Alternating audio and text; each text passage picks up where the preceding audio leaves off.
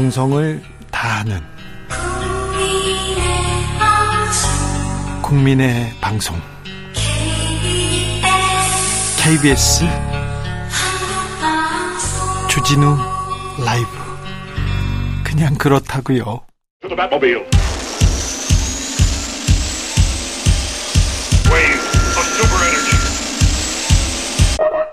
주 기자의 일 분. 도덕성이 기본인데 밥 먹듯이 말 바꾸고 패거리 문화 핵심에 있는 것 같은 사람을 검찰총장에 앉힐 수 있느냐. 이런 정도의 패거리 문화를 갖고서 수사를 제대로 했겠느냐. 사 년 전에 윤석열 검사를 이렇게 평가한 사람이 있습니다. 이동관 대통령실 특보인데요. 이분을 아, 방송통신위원장에 이렇게 대통령이 앉히시려고 한다죠. 사 년 전에 윤 대통령 아니죠. 윤석열 검찰총장 후보자 앞에서 바로 앞에서 이런 글을 읽은 사람이 있습니다. 윤석열 지검장은 정말 잔인한 사람이다. 피가 거꾸로 솟는다는 표현도 모자란다. 윤핵관 장재원 국민의힘 의원입니다. 인수위 비서실장을 지내면서 윤석열 정부 인사의 밑그림을 그렸다고 하죠. 이분이 음, 경제가 어렵습니다. 수출 더더욱 어렵습니다. 이십 년 동안 한국 수출의 최대 시장이었던 중국 시장이 역대 최악을 실 최악의 실적을 내기 때문입니다. 올 일, 사분기 대중국 무역수지 적자는요, 전체 무역 적자의 사십 퍼센트를 차지하고 있습니다. 그 적자는 더 커지고 있습니다. 중국 단체 관광객도 오지 않고요. 아, 그렇게 이해심 많은 윤석열 대통령, 윤석열 정부에서 대통령을 인신 모욕하던 정치인을 중용하십니다. 댓글 다는 정치 군인도 쓰시면서 왜 중국은 외면하고 고민하지 않는지, 대결하려고만 하는지, 왜 중국 사람은 만났다는 소리가 들리지 않는지. 만나야지요. 국익을 위해서, 미래를 위해서 왜 일본 걱정만 해주시는지요. 국익을 포기하면서까지 이루려는 게 도대체 뭔가요? 주 기자의 일 분이었습니다.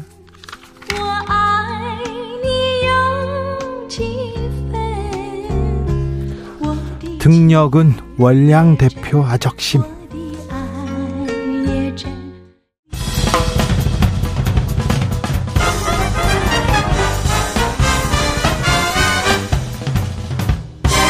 훅 인터뷰. 모두를 위한, 모두를 향한, 모두의 궁금증 훅 인터뷰. 이른바 정순신 방, 방, 방지법 오늘 국회 교육위원회 통과했습니다. 음... 이동관 특보의 아들 학폭 논란도 있는데 오늘 국회 교육위에서는 김남국 의원이 출석하기도 했다고 합니다. 아, 국회 교육위에서 어떤 일이 있었는지 여당 간사인 국민의힘 이태규 의원 연결해봤습니다. 의원님 안녕하세요. 네, 안녕하세요. 네, 오랜만에 뵙습니다. 잘 계시는지요? 네, 뭐 요즘 다 어렵잖아요. 네. 정치인이 잘 지낸다 못 지낸다 뭐라고 말씀드리기가 참 어렵습니다. 네, 알겠습니다. 좀 애써 주십시오. 오늘 국회 본회의에서 윤관석, 이성만 의원 돈봉투 의혹 관련된 두 의원 체포동의안 부결됐습니다. 어떻게 보셨습니까, 이 사건, 이 사안? 뭐, 네, 저는 뭐 예상했던 결과라고 봅니다. 그래요? 네, 그렇습니다. 왜냐하면 이것이 이제 그 가결 부결의 키를 민주당이 쥐고 있지 않습니까? 예, 그래서 네. 그 전에 이미 이재명 대표나 노웅래 의원권을 민주당이 부결시킨 상황에서 네. 이 두 의원권만 가결되면 아마 당내에서 그 형평성 논란이 벌어지고 아마 이게 당의 내용으로 아마 번질 게 뻔하거든요. 아, 그래요? 아마 이재명 대표 측에서는 이것만은 반드시 좀 막아야 되는 것이고요. 네. 또 이걸 막음으로 통해서 현재 이 돈봉투 전당대회 관련돼서는 지금 윤관석 의원이나 이성만 의원 외에 별도로 지금 돈봉투를 이제 받았다고 의심되는 의원들이 다수가 있기 때문에 네. 여기까지의 수사 확대도 아마 막아야 되는 그런 필요성을 민주당은 갖고 있었을 거라고 봐요. 그런데 네. 이제 그것보다 제일 중요한 것은 이번 건이 가결되면 이제 향후 이제 이재명 대표 본인을 포함해서 또 다른 어떤 일들이 벌어졌을 때 이거를 막아낼 어떤 당내 명분이 사라지기 때문에 어떻게든지 체포동의안은 국민적 여론과 관계없이 계속해서 막아야 되는 상황이 지금 민주당이 처한 상황이 아닌가 네. 그렇게 봅니다. 오늘 한동훈 장관이 조목조목 이렇게 설명하니까 얄미웠다 그래가지고 이것 때문에 더 표가 더 많이 나왔을 거다, 부결표가 더 많이 나왔다, 이런 얘기를 민주당 쪽에서는 합니다. 뭐 민주당 의원들은 그렇게 말씀하실 수 있다고 보지만 오늘 한동훈 장관은 장관의 입장에서 논리적으로 체포동의안이 왜 가결돼야 되는지를 잘 설명을 했고요. 네. 또 오늘 이제 당사자 의원신 두 분들도 신장 발언을 통해서 자신에 대한 체포동의안의 부당성을 저는 나름대로 설명을 잘 하셨다고 봅니다. 네. 그런데 이제 이것이 가부 표결에 영향을 주는지 여부는 좀 다르다고 보고요. 네. 아마 의원들은 대부분 표결 전에 네. 언론 보도를 통해서 이미 그 사안에 대한 자기 판단이 서 있다고 봐야 되고요. 네. 그리고 이제 양당이 뭐 다른 당도 마찬가지겠지만 이제 표결 직전에 의원총회를 해서 이번 사안을 어떻게 할지를 해서 당론을 모읍니다. 네. 이제 그 부분이 이제 결정을 아 저기 영향력을 미친다고 봐야 되겠죠. 예. 오늘 교육위 전체가 있었습니다. 교육위 간사신데요. 오늘 김남국 무소속 의원이 교육위에 첫 번째 출석했습니다. 네, 그렇습니다. 네. 어땠어요? 분위기가 좀 험악했던데요. 뭐 일단 저희 당의 조경태 의원님이 교육에 참석하는 것이 부당하다고 이제 강력하게 회의 전에 이제 문제를 제기하셨고요. 예. 이미 그 전에 이제 국민의힘 교육위원들이 공동으로 김남국 의원의 교육위원 보임을 처리해달라고 의장한테 요청을 한 바 있는 상황에서 저희는 사실 오늘 김남국 의원이 안 나올 줄 알았습니다. 네. 근데 딱 나오는 걸 보고 이제 거기에서 이제 조경태 의원이 강력하게 문제 제기를 했고 또 저희가 상임위 직후에 저희 교육위원들 공동으로 기자회견을 열어서 다시 한번 그 김진표 의장님한테는 김남국 의원을 좀 다른 상임위로 옮겨달라. 또 김남국 의원은 스스로 좀 교육위원을 제척해라. 그럼 민주당은 좀 결재 해지해달라. 이런 요구를 했거든요. 그래서 뭐 김남국 의원이 오늘 그 교육 발전을 해서 노, 저기 힘쓰겠다고 노력하겠다고 이런 말씀을 하셨어요. 근데 정말 교육 발전을 생각을 한다면 상임위를 옮기는 것이 가장 교육 발전을 위해서 노력하는 것이 아닌가 저희들은 그렇게 생각을 합니다. 아, 여러 의혹이 제기됐습니다. 코인 관련해서. 그렇지만 지금 국회 윤리특위위에 가 있고 여기 결정이 아직 결론이 안 났잖아요. 네. 네. 그런데도 지금 교육, 교육위에 오면 안 됩니까? 저는 일단 그 김남국 의원이 이것이 사법적으로나 아니면은 국회 윤리특위 차원에서의 어떤 중징계를 받을 사안 이전에요. 네.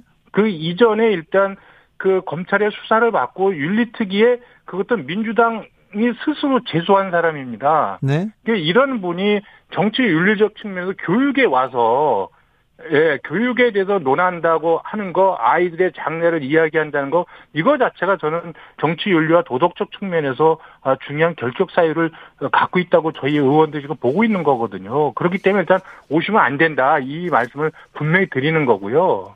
네. 예, 저는 그럼 스스로 잘 생각해 보시면 이 교육만큼은 가서 내가 가면 안 되겠다, 이런 스스로의 판단을 저는 하실 수 있다고 봅니다. 네. 우리가 정치 과정에서 지, 지켜야 될 규칙과 덕목을 지키지 않은 정치인이 교육에서 교육을 논하고 아이들 똑바로 커야 된다고 이야기하면 어떤 학생이나 어떤 선생님이나 학부모들이 이걸 받아들일 수 있겠습니까? 더군다나 김남국 의원은 상임위 활동이라고 하는 이게 공직 수행, 공무 수행 중에 사익 추구 행위를 했습니다. 이거는 정치 윤리적으로 이것이 사법 처리와 여부 관계없이 정치 윤리적으로는 도저히 교육위 차원에서는 수용하기 어려운 사안이다. 이렇게 생각을 합니다. 예. 오늘 국회 교육위원회에서 이른바 정순신 방지법, 학교폭력 예방법 의결됐습니다. 어, 어, 어떤 내용이 담겨 있습니까? 앞으로 좀 달라집니까?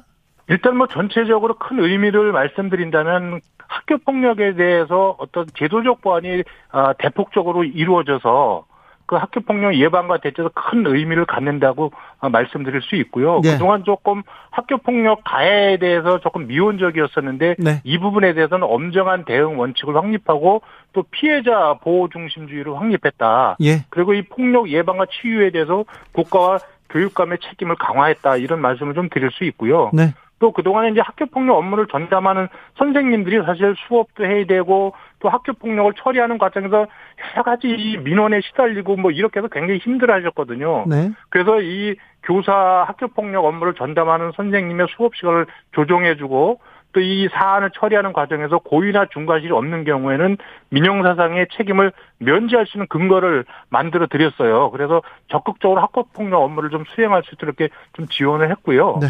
그다음에 요즘에 이제 학교 폭력 유형도 많이 바뀌어져가지고 네.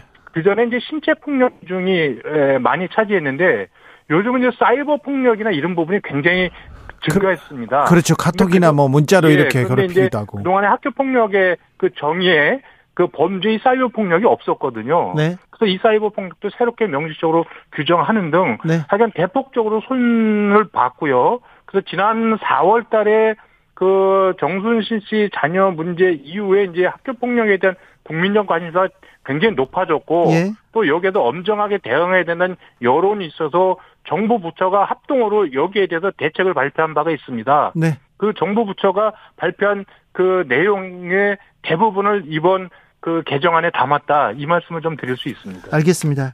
그런데요. 자녀 학교 폭력으로 이슈가 됐던 이동관 특보 방통위원장이 임명한다. 이런 얘기가 계속됩니다. 이 다시 학교 폭력 이슈가 논란이 되는데 어찌 보십니까?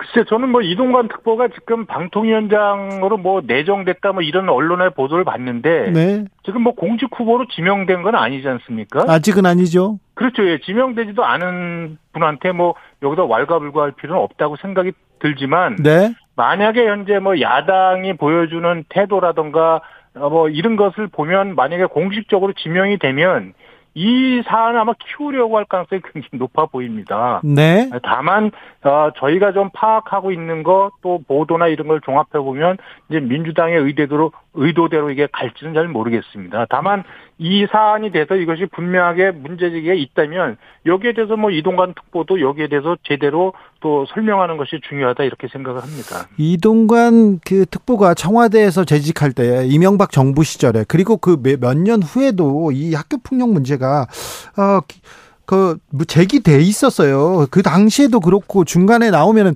문제가 있었을 때 이동관 특보가 뭐 이사장한테 전화를 했다던가 그리고 뭐 그때 어떤 위원회 선도위원회가 열렸는데 열리지도 않았다던가 이 해명도 지금 앞뒤가 안 맞는 부분이 좀 있어요.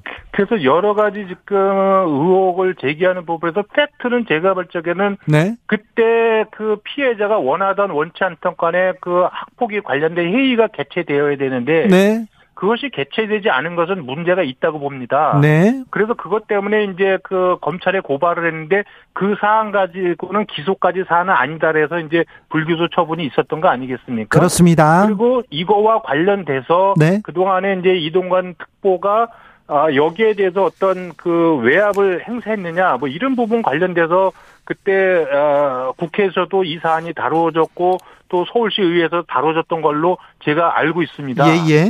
예, 그리고 거기에 대해서 특별한 사안이 나온 적은 없었거든요. 네. 예, 그리고 지금 그 피해자 중에 한 명이 나는 피해자가 아니다라고 또 공식적으로 입장 표명을 하고 있지 않습니까? 네. 예, 그렇기 때문에 저는 만약에 이 부분에서 문제가 된다면 여러 그때 관련자들의 진술을 객관적으로 잘 들어봐고 판단할 수밖에 없지 않겠는가 저는 그렇게 생각을 합니다. 알겠습니다. 네.